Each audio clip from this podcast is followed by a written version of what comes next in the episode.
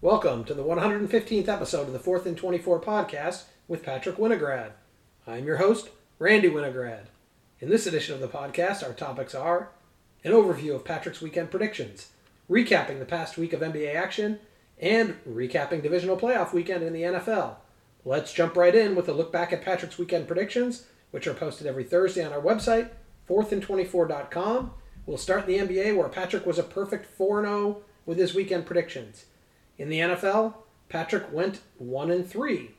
And Patrick went 3 and 1 in his NCAA basketball predictions, making him 8 and 4 overall in this weekend's predictions and bringing him to a 334 and 240 overall record, a 58.2% winning percentage. Patrick, your thoughts? Well, uh, fun fact about the NFL. I was 15 and 3 in my NFL postseason predictions, including last year too. Uh, before this weekend, and two of the three losses were picking against Tom Brady and the Bucs last year.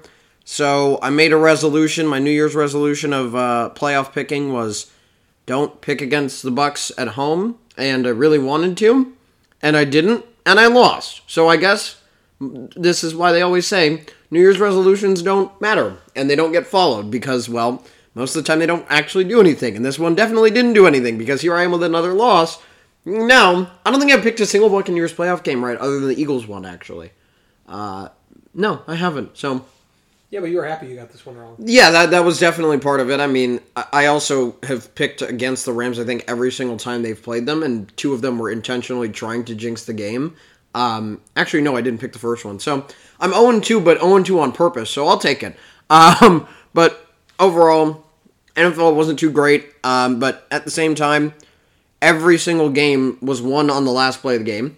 So I could very easily have been 4 0, just as easily as it could have been 0 4, and as easily as it could have been 1 3, or 2 2, or 3 1. Really doesn't, I mean, you tell me I had any of those teams couldn't have won those games. They all could have.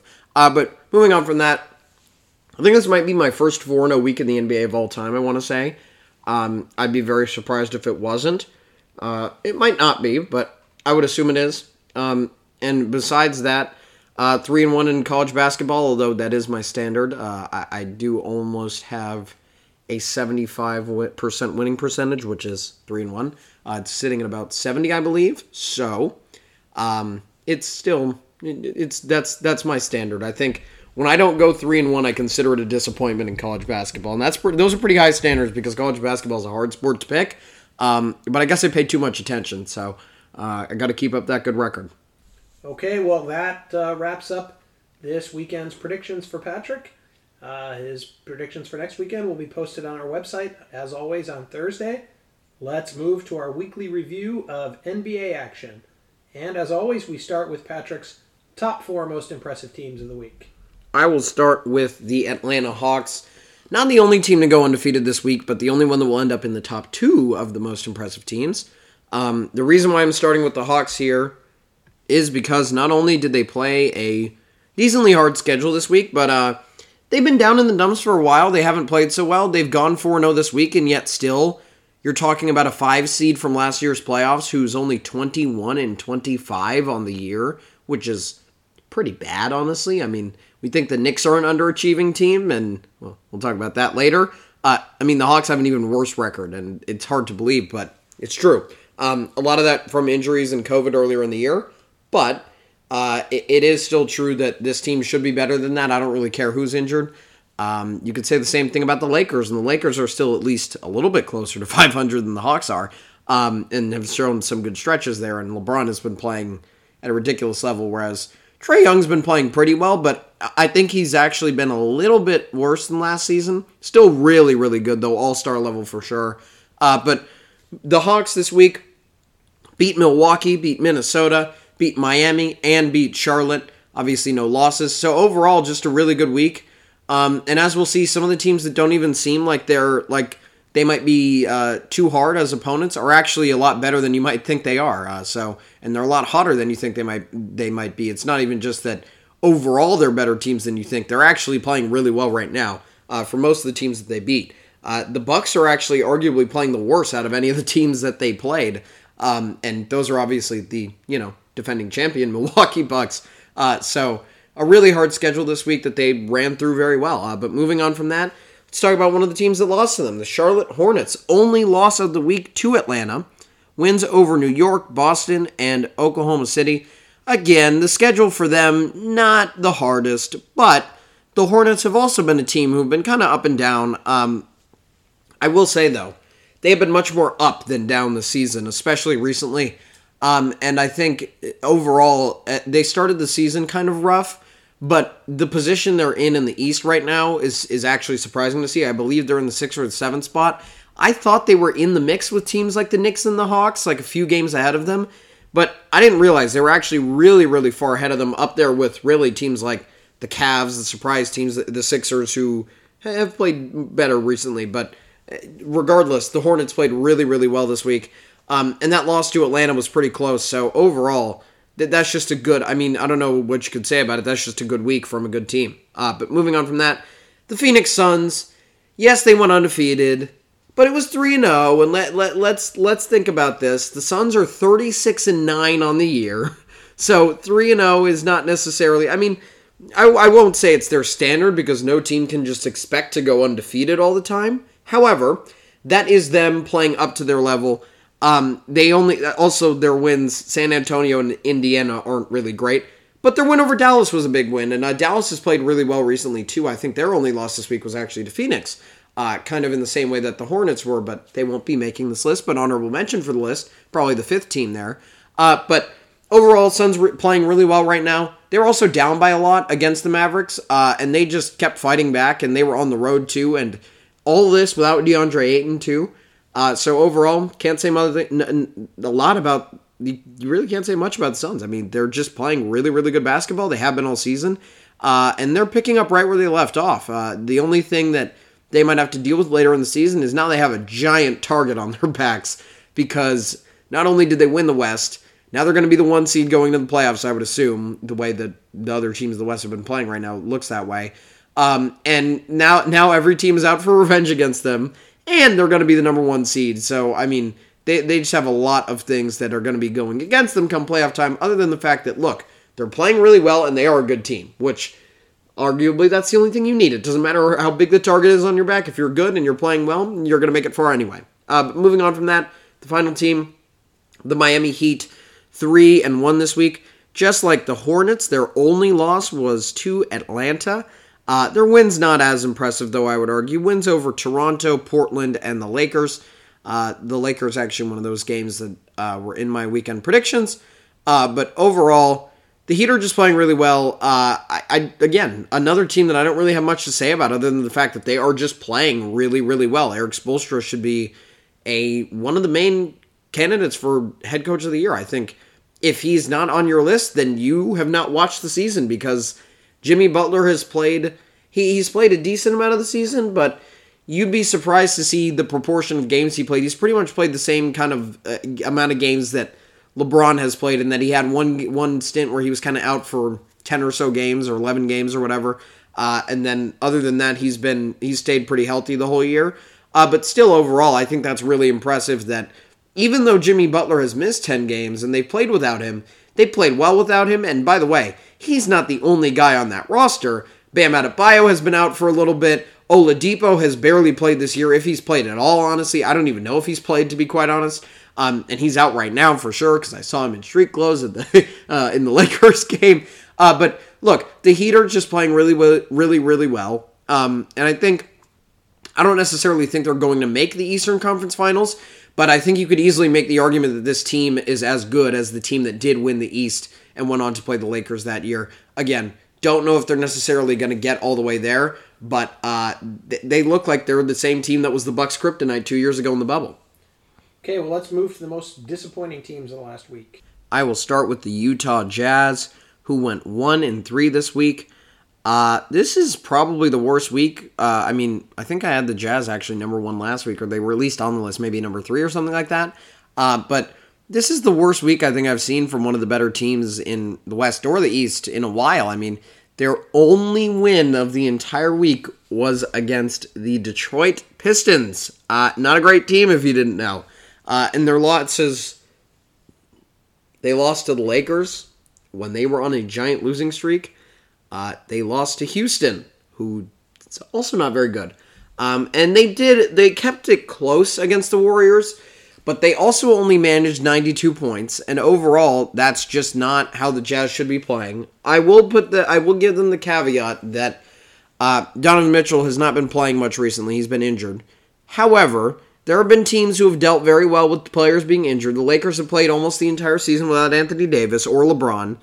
Uh, there have been like maybe 10 games where they had both of them on the court. Um, and, you know, they're not playing well, to be honest. That's not the greatest example. But the Grizzlies started an 11 game winning streak with Ja Morant out for half the winning streak, and they also had a 7 game winning streak with him out. So there have been teams, the Memphis is the prime example, and by the way, the Jazz completely killed them, killed Memphis in their playoff series last year. So they're a team with higher expectations than the Grizzlies. Um, they played well without their stars, so you'd think Utah would be able to do it themselves, uh, but they just haven't so far. Uh, and right now, it's really showing that they need Donovan Mitchell to win. Uh, and when they don't have him, this is kind of how they are. But that does not mean that I am any less disappointed in how terrible they're playing right now. Uh, but moving on from that, you have the New York Knicks, who also went one and three this week. They they had one win over the Clippers at the end of the week, but I still got to talk about the three game losing streak. Just when you thought the Knicks had it back together, they won three in a row. They lose to Charlotte, Minnesota, and New Orleans. I mean, Minnesota is okay. They're at 500, I believe, right now. Maybe I think they're seven or eight seed uh, in the West. But New Orleans is still not great. They still don't have Zion. Uh, and Charlotte is hot this week, but the Knicks are really a team that if they're going to make the playoffs, they're going to need to beat teams like Charlotte. And if they want to make it anywhere near where they were last year, where it felt like they were in a tight series, uh, in a 4 5 series, first of all, they're not making a 4 5 series the way the East is this year. It's not going to happen. Uh, but the other thing is, they can't compete with any of those teams either right now, and they're definitely going to get a lower seed. You think this team is competing with the Nets or the Bucks or the Bulls right now? They're, they're just not going to. Uh, so, because of that, they just need to play better against teams like Charlotte. They need to make sure that's not who they're going to be playing against, and uh, right, eh, eh, or to, to, yeah, they need to make sure that they're not playing against the cream of the crop in the East.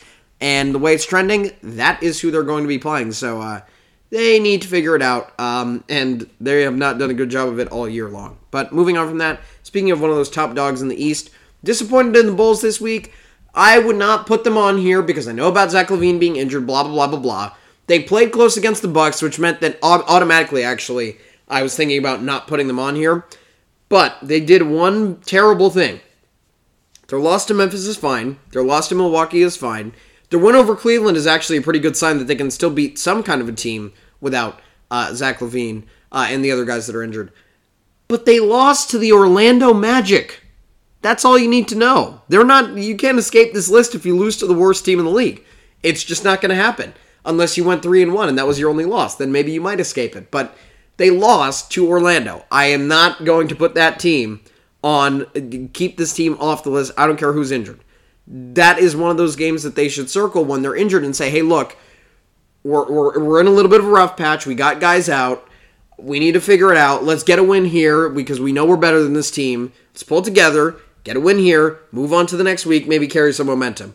And then they lose to, the, to Orlando. So, uh, not much to say about it. The Bulls just cannot play well, apparently, without Zach LaVine Even with DeMar DeRozan scoring a career high 41 points in this game, too. Uh, so, or season high, I guess. Probably not a career high. Uh, but overall, Bulls got to play better. No, no LaVine with Levine, whatever. Don't really care. They just need to be better. Um, especially because you know teams get injured around playoff time, and you don't want to go out like the Lakers did last year, where it just seemed like as soon as someone got injured, their season was going to end, uh, and that's what happened to them. So uh, I, I, think they need to make sure they're going to avoid that. So these are some important games for them, uh, and they haven't done so well so far in them. Uh, but moving on from that, the Raptors uh, they went one and three this week. Also, probably the the the highest uh, expectations out of the remaining one and three teams that I had to choose from, which is why I had them on here. Uh, they beat Washington. That's a good win. Their losses aren't terrible to Miami, to Dallas, to Portland. Uh, but you know, Portland's still not a, an amazing team, and they're still very, very injured themselves. Uh, and, and, just overall, the Raptors, I think they're really wasting how well Fred VanVleet has been playing this year. Uh, so I got to put them on here once or twice. Uh, I think that's only fair. Okay, let's uh, go to your player or players of the week this week. Yes, a very a first of all time, a co-player of the week on the podcast. Uh, as I said to, as I described it to you, the left side of my brain and the right side of my brain didn't agree this week, so I had to give it to two people. Uh, but moving on from uh, the little explanation, look, Joel Embiid and Nikola Jokic this week were just too good for me to deny either of them from being on this list. Embiid averaged 40 points, 11.3 rebounds, 3.8 assists, 1.3 blocks, 57% shooting from three. That's a center. He's 7 1 and he's shooting 57% from the three point line. Need I, do I need to mention to anybody that Steph Curry just shot 1 for 13 last night against the Jazz from three, and that's the best shooter of all time? Everybody has off night shooting, but for a center to be shooting 57% from three when he's shooting this volume of shots is just ridiculous. There's no other way to put it. Um, and that's why Joel Embiid is so good. And by the way, his worst game of the week was, I mean, he's lucky that or he's unlucky that we start counting the weeks from the Monday from today until next Sunday uh, because his worst game of the week was last Monday where he had 32 8 and 1. If you exclude that game, it looks a lot better because the rest of the games he had 50, 40, and 38. Uh, so a 32 point performance brought down his averages this week. Um, and, and overall, the stat line, if you look at all these games, 50, 12, 2, and 3 blocks, 40, 13, 6, and 1 block, 38, 12, 6, and 1 block. And the other thing is that game where he scored 50 points, 27 minutes played, second least minutes of all time to score 50 points. Ridiculous game from Joel Embiid.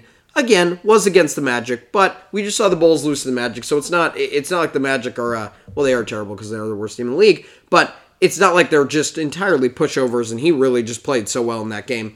But I have to put Nikola Jokic on here because he had a 49 point triple double on the same night that that Embiid scored 50 points in 27 minutes.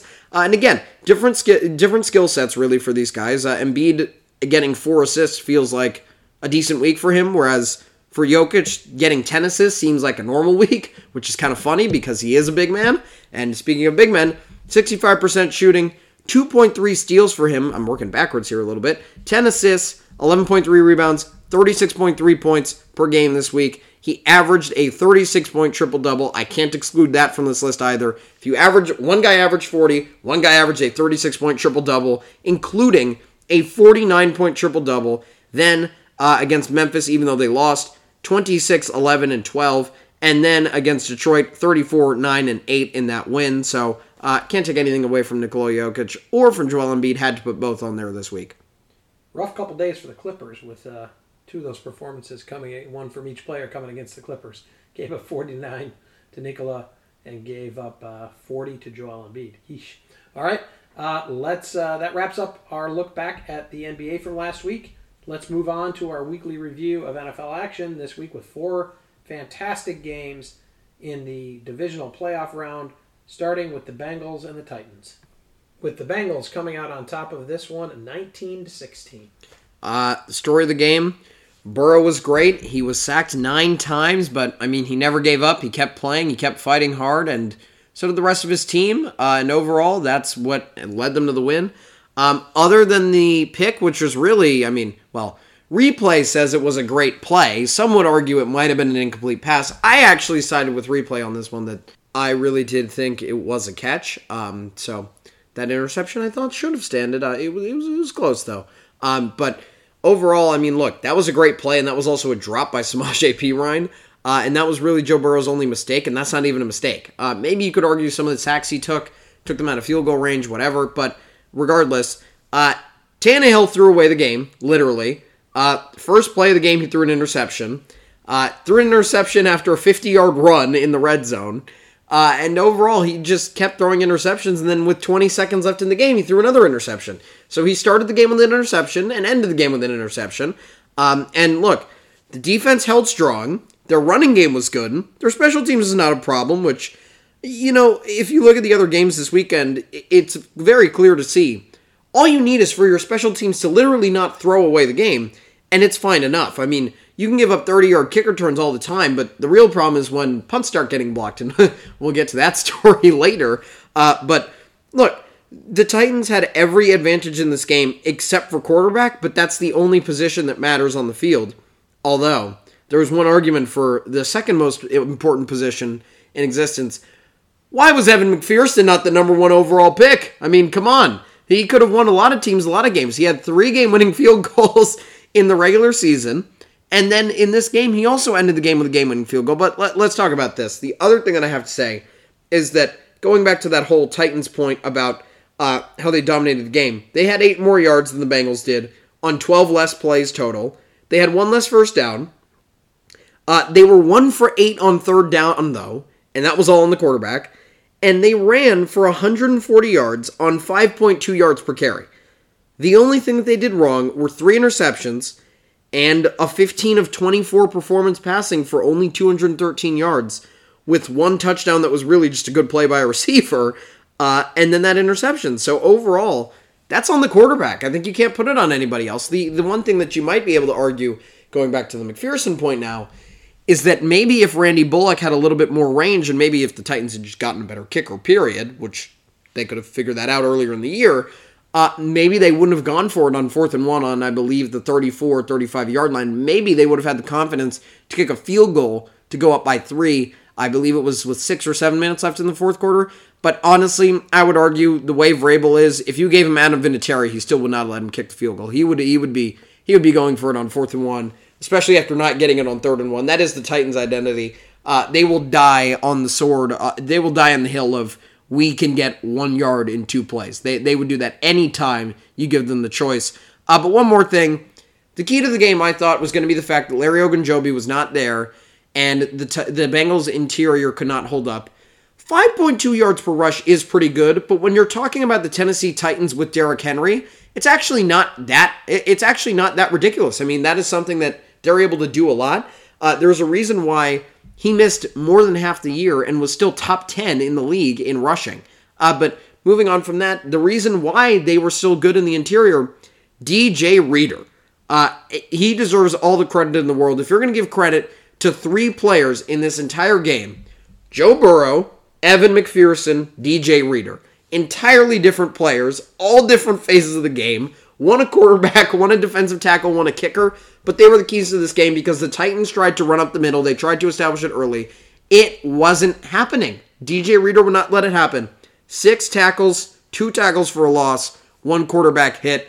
Uh, if you look at advanced metrics, they'll probably tell you about his pressure percent, which was probably okay and probably pretty good for a defensive tackle uh, because obviously he's not supposed to, you know, get upfield. He's not exactly, I mean, nobody's comparing DJ Reader to Aaron Donald or anything, uh, but still, they needed interior pressure and they needed to get they needed to get to the point where they had good run stopper stoppers and I thought that Ogunjobi being out was gonna was gonna make them be lacking in that position. They weren't because of DJ Reader, uh, and that's all I can say about that game. Yeah, you've uh, pretty much said the only thing I had to say about that game, which was uh, any serviceable quarterback play and the Titans win. Immediately after that game was over, I started hypothesizing about, hmm, what quarterback should leave their other team after this year to uh, join the Titans to help the Titans win a Super Bowl? Uh, and that's a nice transition to potentially Aaron Rodgers' last game with the Green Bay Packers, with the Niners later that evening upsetting the Packers 13 to 10 in Green Bay. Uh, Patrick, your thoughts on this game? Rodgers did not do enough to win this game. I don't know the last time he was held without a passing touchdown in a game, but it, it doesn't matter when because the fact of the matter is, it can't happen, period. If he's supposed to be th- this great, I mean, look, a lot of people have tried to put him in the echelon with Brady. You can't if he's only won one Super Bowl. I think you can only put guys who have won multiple and have proven regular season and postseason, unless, I mean, unless they were stuck in a situation like the Detroit Lions or something for a, a long part of their career, which might be a thing with a quarterback that we'll get to later. Uh, but look, after the opening drive, the Packers only scored three points for the rest of the game. Other than the drive and the two minute drill, which I will admit, that was a very, very well orchestrated vintage Aaron Rodgers drive. And you thought that maybe if they had gotten that drive and they were up 10 to nothing at the half, this game probably could have been different. Um, but that's not what happened. And by the way, uh, the key to this game, and really, I'll get to it later, kind of the key of the weekend special teams. The Niners blocked the field goal that Mason Crosby tried to kick to make it a 10 to nothing game. It was not like the offense did anything wrong there. It's not like the defense did anything. It was the Niners special teams that came up with the play. Uh, but overall, I still say, I, I still say, even with the field goal, that still wouldn't have been enough. Um, and also, I, I saw it this morning actually.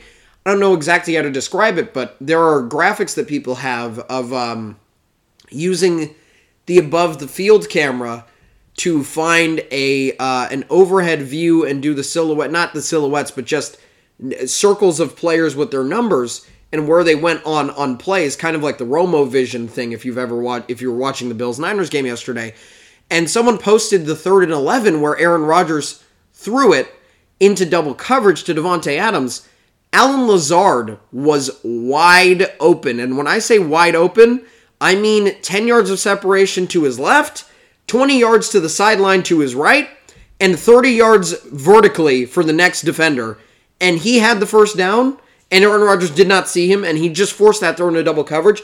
I actually think that what really happened, and it's odd, but I think the Niners played such bad defense on that one play specifically that it actually confused Aaron Rodgers, and he thought he had single coverage on Davante Adams, so he immediately decided to throw deep. And the guy who was supposed to take Lazard over the middle, if he came over the middle, actually went with Davante Adams instead, which let Lazard get open. But Rodgers never looked at it because he was just looking. He was tunnel visioned on Davante Adams. And again, that is a Rodgers mistake. However, gotta say it. Nick, not Joey, because I said Joey once last time. I got it right the first time, but got it wrong the second time. His name is not Joey Bosa, his name is Nick Bosa. Nick Bosa and the rest of the Niners D were, I mean, they figured him out after the first drive. It's, it, it's true. Uh, the, the the Packers got short fields. They they got fumbles forced by them. They they had plenty of opportunities to keep scoring, and they never could. Other than the one field goal they got, and then the field goal that got blocked. They had many opportunities and they just couldn't do anything with them. And that was really all on the Niners defense. That was why the Packers couldn't do anything. So, uh, as much as I want to blame Aaron Rodgers for the loss, please give the Niners defense some credit. It's not like teams don't score just out of nowhere. I mean, look, the Titans even got 16 points in that game, even with Tannehill throwing three picks. Rodgers didn't even turn the ball over ever. It, it really was just a good performance by the Niners defense. And then big kick returns Deebo as a kick returner for that one play, even when he was feeling a little bit injured, that got a big kick return. Um, and eventually the blocked field goal on the two minute drill, and then the blocked punt that resulted in a touchdown for the Niners. That's a 10 point swing on special teams alone. That was the phase of the game that won the game for the Niners and lost the game for the Packers. It really, I mean, I did not, I don't pay that much attention to special teams, to be quite honest uh, because I don't watch games that intently unless it's you know the Rams when it's my team. Uh, but you could see it all the way back in the Bears game when Jakeem Grant broke like two or three giant returns, including one punt return touchdown, and I think also a kick return touchdown. The Packers just, I don't know what it is, but their special teams unit just isn't very good. Um, and it's a problem they have to fix, and they didn't have a fix for it in this game, and it cost them the game. Uh, and ironically enough, the last play of the game, we talked about this game being ended by a field goal, just like the game with uh, Evan McPherson and the Bengals. Uh, Evan McPherson with a 52 yarder to seal this one. Robbie Gould had the opportunity to kick the game winning field goal. Do you know what the Packers did? You want to take a guess? 10 men on the field on defense. All you got to say about that week. Blocked punt, touchdown given up. I feel like it was at least 50 yards per kick return. It's probably more like 35 or 40, but it's still ridiculous. Uh, gave up the blocked punt, as I said, gave up the blocked field goal. And then on the last play of the game, when maybe they could get a blocked field goal of their own. Only 10 guys on the field. It, it was a mess for the Packers all the way around. This the special teams were a mess, like you said. Rodgers was a mess. They looked like the Packers looked like the team, the West Coast team, playing in cold weather that that froze and were you know just were incapable. As the game went on, couldn't deal with the cold or something. Yeah, yeah. incapable of performing. It was ridiculous. They. Although the one thing I will say about that is that uh, they do have a running back who punishes teams in the cold because his hits hurt really hard, and he went out in the middle of the second quarter, and that's AJ Dillon. Yeah. He scored the only. Actually, he is responsible for the only offensive, score in the entire game, and he was out. So that's a big deal. But again, give credit to the Niners. Yeah, and they didn't give up. They made the plays they had to make, to make, and they probably won that game the only way they could win it with how they played. I, it was crazy to me that uh, everybody's interviewing. I know he's a quarterback, but everybody's in, interviewing Jimmy Garoppolo after the game.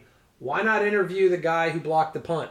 Why Uh, not interview the guy who blocked the field goal? I know it's all the quarterback's getting all the attention, but he didn't. He was the guy being interviewed on the field after the game. Come So on. two things I have to add about that that um, we didn't get to. I talked about Jordan Willis being questionable before the game and saying, and pretty much brushed over it. I, I said, it'd be a huge deal if Ambry Thomas is out. It'd be an even bigger deal if Nick Bosa is out, and kind of threw Jordan Willis's name out of there. Jordan Willis actually won the game for the Niners because he was the one who blocked the punt. Uh, he came off and blocked the punt. Uh, Hufanga was the one who scored the touchdown after every single player on the field looked around like confused. I don't know, like looking for a bird or something. Uh, but he, he Hufanga scored the touchdown, but Willis was the one who blocked the punt. And again, he was questionable. You never know who's going to come up big in these games. I talked about Reader filling in for Ogunjobi. Willis being in this game actually did make a big deal. I'm not saying that. I mean, the way the I mean the way the Packers special teams played, I honestly don't think that anybody the Niners could have put out there wouldn't have blocked the punt. Uh, but still, got to give credit for Jordan Willis for that play. Um, and just overall, yeah, you're right. The Niners played well. Uh, they could have talked to Jimmy Ward about him. I mean, he made the pass breakup. I think he rec- I think he actually recovered one of the fumbles, maybe too, and he also blocked the punt. Uh, so or he blocked the field goal. Uh, so you know, you could give credit to a lot of guys on the Niners, uh, and you're right. They don't they don't necessarily interview guys not named the quarterback. All right, well, let's move to the other game in NFL, NFC divisional play with the Rams playing at the Bucs. And once again, the visiting team comes up with a three point win. The Rams beat the Buccaneers. Crazy game, 30 27. There's a long summary for this one, so uh, stay prepared, uh, or be prepared, I should say. The Rams jumped out to a 20 to three lead, and I'm skipping over that much of the game because the rest of the game was all that mattered. Uh, but after that, barely anything went their way. I mean, with 12 seconds left, the Rams fumbled on the one yard line of Tampa Bay. 12 seconds left in the first half, I should add. Uh, and that was a huge, huge, huge play in this game because without the fumble from Cam Akers there, the Rams could have been up 23 to 3 or 27 to 3 at the half. And then they would have gotten the ball to start the second half, too, to go along with that with momentum. They lost their momentum, and all of a sudden, they punted on the first drive out, and you went, oh, God. All the all the turnovers for the Rams, they might come back to bite them eventually. They didn't because the Buccaneers ended up punting right after that.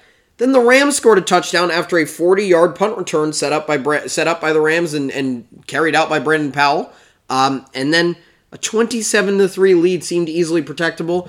It, it felt like everybody already knew about 28 to 3 and the Falcons and everything. It was like there's no way that with this pass rush, because the one thing is the Falcons didn't really have a great defense in that Super Bowl. Uh, the Rams do, uh, especially pass rush too, because they can get you with four guys and they have good cover guys too.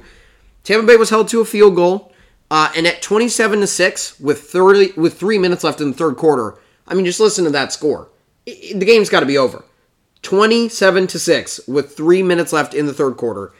But one play later, all bro wide receiver, all dependable guy, Cooper Kupp. I mean, well, actually, first, before Cooper Kupp fumbled, the Rams started on the 40 because of a kick out of bounds. One of, I think, three in the game. If not, it was at least two. It might have been three. Uh, but by the way, special teams again 40 yard punt return, two kicks out of bounds for the Buccaneers. They lose the game because of special teams, possibly a little bit. Um, and then moving on from that, Kupp fumbled, and Tampa Bay cashed in with an easy touchdown from, I believe, the the, the 20 yard line by the time the return was over. Then the Rams punted, and it looked like it was going to get really dicey. But Tom Brady held the ball for way too long, and you cannot be. I mean, he's the. I think he was the second quickest, maybe only behind Ben Roethlisberger in terms of snap to passer, uh, uh, snap to pass timing this year. He was way too slow holding the ball, knowing that he was facing the Rams. Von Miller strip sack, and all of a sudden, just as it looked dicey, it was like, no, game over. No way. It's 27 to 13. The Rams have the ball on the 25 yard line. A field goal puts them up by 17, which is three possessions, no matter how, how you slice it. And because of that, not only is it going to be a three possession game, but it was in the fourth quarter. There was not enough time for the Buccaneers to really get back in the game. And then Brian Allen just snaps the ball. And if you read if you read Matt Stafford's lips after Matthew Stafford's lips, he said, "I didn't even have the play." And he still snapped the ball. So he snapped it. It went 25 yards back, and the Buccaneers start the ball, start with the ball on the 50 yard line. And I really thought this is the beginning of the end for the Rams The Buccaneers are going to come back right here, and they're going to keep going from there just because of momentum, not because the defense gave it up, but just because the offense is going to keep finding ways to mess this game up. But somehow, the Buccaneers completely failed to capitalize on that opportunity. They did not get any points out of it. They turned the ball over. They turned the ball over on downs. The Rams got it in, into field goal range again, but Matt Gay, who was injured in the preseason, talk about special teams again, was short on a 47-yard field goal. Very, very rare, but he was injured. And the Bucs got the ball again. And Tampa Bay failed another time to capitalize on good field possession, turning it over on downs again.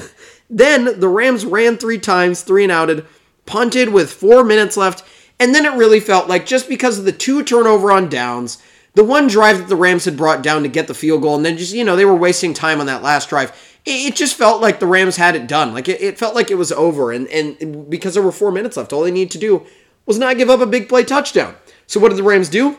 Three plays later, they gave up a big play touchdown. Uh, Jalen Ramsey even uh, covering Mike Evans in one-on-one coverage. Not the greatest play call. Uh, we'll talk about one-on-one coverage later in this game. Uh, and by the way, one-on-one coverage was a key moment in pretty much every single game uh, this weekend. Uh, but that made it a seven-point game and with an opportunity to get the clock down to 110 or 120, somewhere in that range, without getting a single first down, just by running the ball three times and not turning it over, the Rams fumbled when Cam Akers was about a yard away from getting the first down. All he needed to do was get past Ndamukong Suh, who was coming off of his block, and then just fall down, and it would have been the first down. And then, by the way, if he got the first down, it would have been the two minute warning and then it would have been kneel, kneel, kneel, game over. Instead, he fumbled. Tom Brady and the Bucs get the ball one more time. I mean, think about this. Four turnovers forced by his defense to get him back into the game. He did not do enough to get his team back into the game and win the game. It was all that defense giving him. I mean, he had short field after short field after short field after short field. He had five or six opportunities from beyond their own 40 yard line, and they only scored two touchdowns off of it. If they were able to capitalize more on it, I mean, they would have won this game, and they probably should have won this game. Uh, but again, they got the ball, they tied it up at 27 with 42 seconds left, but apparently that was too much time, even after the Rams decided that Matt Stafford was uh, had become Kyler Murray and he could run a quarterback draw, or maybe Dak Prescott, uh, and he could run a quarterback draw up the middle with only one timeout left. Uh, at least the Rams had a timeout though. Um, and the Rams called the timeout with 35 seconds left after getting a negative one yard quarterback draw. Don't ask me what the play was. I can't really explain it to you, just like I can't explain the Cowboys play. Uh, but the Rams had to waste their final timeout, and then it really seemed like this game was going to overtime. The Rams got just when they needed it Cooper Kupp for 20 yards to get to the 44 yard line. And then the Bucs drew up a zero blitz where the free runner on the blitz did not run. 44 yards over the top. Rest is history. Cooper Kupp with the catch. Uh, with about 20 seconds left, Stafford told everybody on the line, go, go, go, get down there. Rams got the spike. Matt Gay kicked the field goal because it wasn't 47 yards this time. It was only about, I think it was only a 30 yard field goal or a 32 yard field goal, something like that. It wasn't very, it wasn't very long. Um, after the spike, got it, kicked the field goal, won the game. But let's talk about the quarterbacks. Uh, Matt Stafford outplayed Tom Brady. Simple as that. He commanded the Rams to this win. The Rams turned the ball over four times. Not a single one of them were accounted for by Matt Stafford. So we thought that maybe Matthew Stafford turning the ball over would be a key moment in the Rams losing a playoff game. It was actually everybody else on the team screwing up the game, really. Um, and when you look at it, 28 of 38, 366 yards passing, and two touchdowns. Brady in the first half was 10 of 22 with an interception and I believe only 120 or 150 yards. And in the second half, he might have had a lot of yards, but he had what I call Dak syndrome, which is where you complete a decent amount of passes, get a lot of yards because you're losing by a lot, uh, but still end up with a minimal impact. 30 of 54 in the game, only barely over 50% completion with only one touchdown on that big play and the interception and also the fumble that he took, which was really his fault because his line gave him enough time to throw on that play and he just held the ball for too long. Uh, Stafford outplayed Brady. The one thing we thought probably wouldn't happen this postseason, probably thought that it had to be a game dominated by the Rams defense forcing turnovers. Instead, the Rams gave the Buccaneers every opportunity they could, and the Buccaneers never cashed in, and the Rams ended up with the win. Yeah, I think you and I talked after this game. Um, not Brady's best game. Congrats to Matt Stafford. Always feel good, Matthew Stafford, for a guy who's been in Detroit Lions purgatory. Oh yeah, I it up. forgot to mention that. I was gonna say, uh, yeah. I mean, look, you give a guy, you give a guy three playoff opportunities. He doesn't win a single game if he's playing for the Lions. You give him two opportunities, he wins two when he's on any other team in the league. Yeah, feel good story of the year. I, I'm hoping he gets the Super Bowl, not just because you're because uh, we're in LA and, and Rams fans. Uh, but Can you win thing- comeback player of the year if you're just playing on the Lions the year before? if you came back from purgatory, maybe there's a get out of jail card. Well, there'd be Yeah, there, get got to be a there's Yeah. another there's a there's got to be some uh, separate award category for that one. favorite. But Uh, yeah. but as you mentioned, Tom Brady uh, missing a lot of his offensive weapons partly might be his fault. Who he For picking weapons that don't weapons normally stay on the field for But a whole it, year. It showed in this game. It, it really it showed. Maybe that's why he wasn't getting the ball as quickly. Some of those guys are capable of getting open. Gronk certainly isn't. Really only had Mike Evans uh, as a as a downfield threat.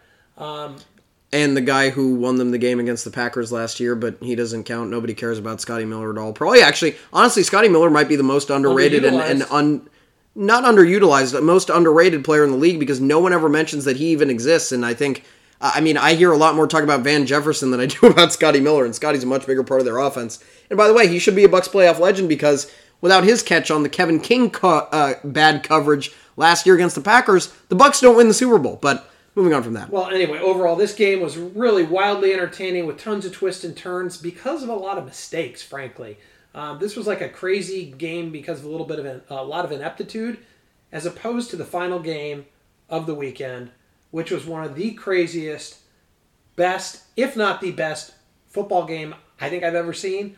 Definitely the greatest playoff game I've ever seen. Some people have said in history, and it was because of how well the game was executed the Kansas City Chiefs miraculously defeat the Buffalo Bills in overtime, 42 to 36. Patrick, see if you can summarize this game. Well, uh, if you thought I skipped a lot of the game with my Rams summary, I'm going to skip even more. I skipped to the second to the last 12 seconds of the first half. I'm going to skip to 154 left in the fourth quarter of this game because that is where all the action happened. Uh, both teams thought they had this game won multiple times. The Bills took the lead 29 to 26 with 154 left on an Allen to Gabriel Davis connection, which by the way, I don't know where Stefon Diggs was in this game, but Gabriel Davis at least showed up. Uh, and a Diggs two point conversion. That was his only contribution this game. Uh, we'll get to that later. Maybe Mahomes to Hill, Mahomes to Hill connection was the answer for the Chiefs with 102 left as Tyreek Hill went 64 yards down the field uh, for a touchdown to retake the lead, 33 to 29. Then they they thought they had it because the Bills couldn't win on a field goal. They couldn't even tie on a field goal. They had to get a win off of the touchdown. They scored a touchdown in six plays in 49 seconds, but with only 13 seconds left, Chiefs are down three, needing a miracle to win. But they're the Kansas City Chiefs. There's no such thing as a miracle to them. Every everything just they can do anything. They can score with one second. They can score with zero seconds. They can score with five seconds. They can score with negative 10 seconds. The next three plays, the Chiefs got a 19 yard pass to, to Tyreek Hill. By the way, this is the importance of keeping your timeouts. Uh, 19 yard pass to Tyreek Hill, able to use the middle of the field, called timeout. Then 25 yard strike to Kelce, down the middle with three seconds left in a field goal range, timeout. By the way, still had one timeout remaining if the if something went wrong on the kick and if there was a penalty that would have resulted in a 10 second runoff. That is the importance of being on t- on top of everything for, for the whole game and keeping your timeouts. Because if they didn't have timeouts in this game like the Rams did, I don't think they would have won. If they I, I- they could not have won this game without timeouts. They needed to be able to run those routes over the middle of the field, uh, and they did. And then Harrison Butker, after missing a 50 yard field goal earlier in the game to end the first half, made the 49 yarder. Maybe that one yard made a difference to send the game to overtime. The Chiefs marched down the field in overtime, and a great, great, great touchdown catch by Travis Kelce sealed the game. Uh, look, overall, neither quarterback deserved to lose. It's not even a question, but one of them had to because it is football. Mahomes' only playoff loss came after a game sealing coin flip for the Patriots, and now his best playoff win, I would argue, other than the Super Bowl, came after a game sealing coin flip. Uh, what do I have to say about it?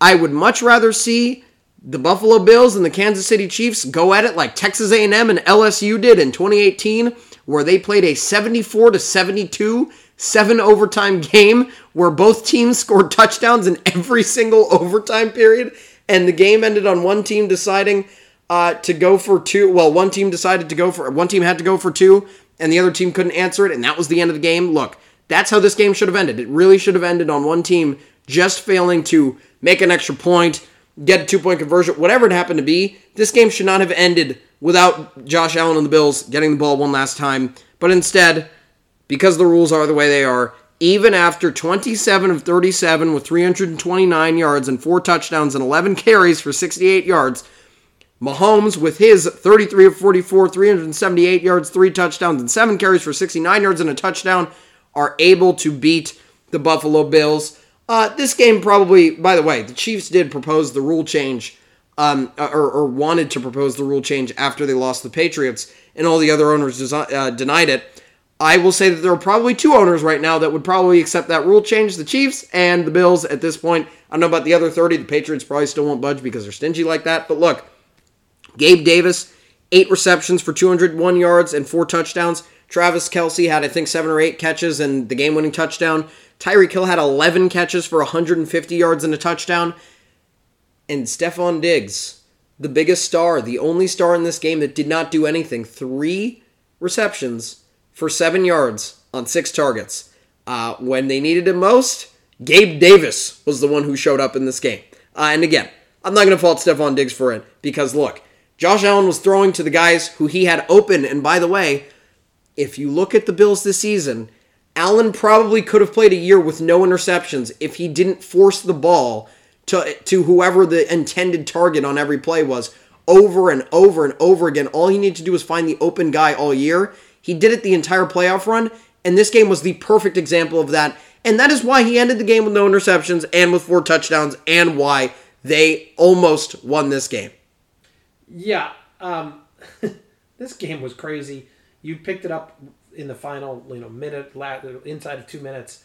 It was um, exciting, even if the last two minutes didn't happen. It was crazy, but but the funny thing is, I remember a couple comments. One that that we made, um, where when the Chiefs scored their touchdown with about a minute left, we looked at each other and said, "Oops, they left too much time for Buffalo." Actually, good thing they left that much time because that was they were able to then get the ball back uh, for that miraculous drive. Uh, second thing, I loved Andy Reid's quote, um, what he said to Pat, Patrick Mahomes before he went on the field with 13 seconds left. When things look grim, be the Grim Reaper. Uh, and then finally, some controver- talk about some controversial strategies that could have been employed uh, at the end of the game by the by the uh, by the Bills. The one that people, you know, take a penalty, five yard penalty, run six seconds off the clock. Even if you do it again on the next play, they got to throw a hail mary because there's one on time down. But the biggest one that people aren't talking about is make the guy return the kick. That those squib it, squib it, or no, no, no, no, no. If you're saying people didn't talk about it, it was the first question McDermott was asked in his oh, post game press conference. Yeah, I, someone I, asked why didn't he squib it, and he said, "I would rather talk." I think he said something like, "I would rather talk about execution than talk about." The play calls that ended up it happening. It wasn't yardage that mattered. You gave you you. It was the time. You gave twenty five free yards with no time. It was, it was the, the, time. Clock. So probably or at least pooch it to the one yard line. Yeah, that's that's the easy. That, to me, that that's what people were saying. They should have pooched it, make the guy return it. You're gonna take those yards. I like the hey, just commit pass interference on the play and let the clock run out. Let him heave a hail mary. But your thoughts? Um, that the reason why I, I, needed to interrupt you there is because it, it, has worked in the past, and actually John Harbaugh employed it a few years ago, where on a punt, all the Ravens needed to do was get off a punt, and they were on their own 25 yard line, and they didn't want to cause any screw ups with the punt, and there was a one point game, so they would have lost on a safety. So every single man just completely tackled their blocker or the guy who was rushing the punt. They just tackled everybody. They accepted the holding penalty, and then they put the offense out there and just threw the ball out of bounds on fourth down. And there was no time left because there was one untimed down left, and that was the end of the game. The Bills could have done the defensive version of that by just tackling all the Chiefs receivers. The only problem is Tyreek Hill is one of those receivers, and if he somehow got past the first guy, they might have lost the game right in regulation. Yeah, deep safety, you tackle him. yeah, it, it, could have gotten a little bit dicey if they tried that. Which honestly, that might have been part of the strategy. I don't know, but uh, yeah, you know, it, it, it was the best game of all time. It was, the best, game of all time. And by the way, after a terrible, terrible wild card weekend where two games were close, and and we're calling a close game a, a seven year a seven point game every single game this weekend was won on the last play yeah. of the game. It seems like the games got better and better and better. I would say actually Bengals Titans was, was better. They're all won on the last play of the game. Bengals Titans was a better game than the Niners Packers. Niners Packers kind of a boring close. It was a really boring close game. Yeah, that's true. but uh, uh, what a fabulous weekend. Um, so that sets us up for the uh, NFC and AFC championship game next week, games next weekend, with the Bengals visiting the Chiefs and the 49ers visiting the Rams. Uh, we will be talking about that on our next podcast because that wraps this edition of the Fourth and 24 podcast. The next podcast will be on Friday, January 28th, where we will have an in depth preview of those NFL conference championship games and our weekly in depth analysis of college basketball action. In the meantime, please be sure to check out Patrick's additional content, including his picks for next weekend's games, his latest NCAA basketball tournament bracket, which was posted on Saturday, uh, and his next bracket, which we posted tomorrow. All that on our website, fourthand24.com. That's the number four, T H A N D, the number 24.com. Thank you for listening.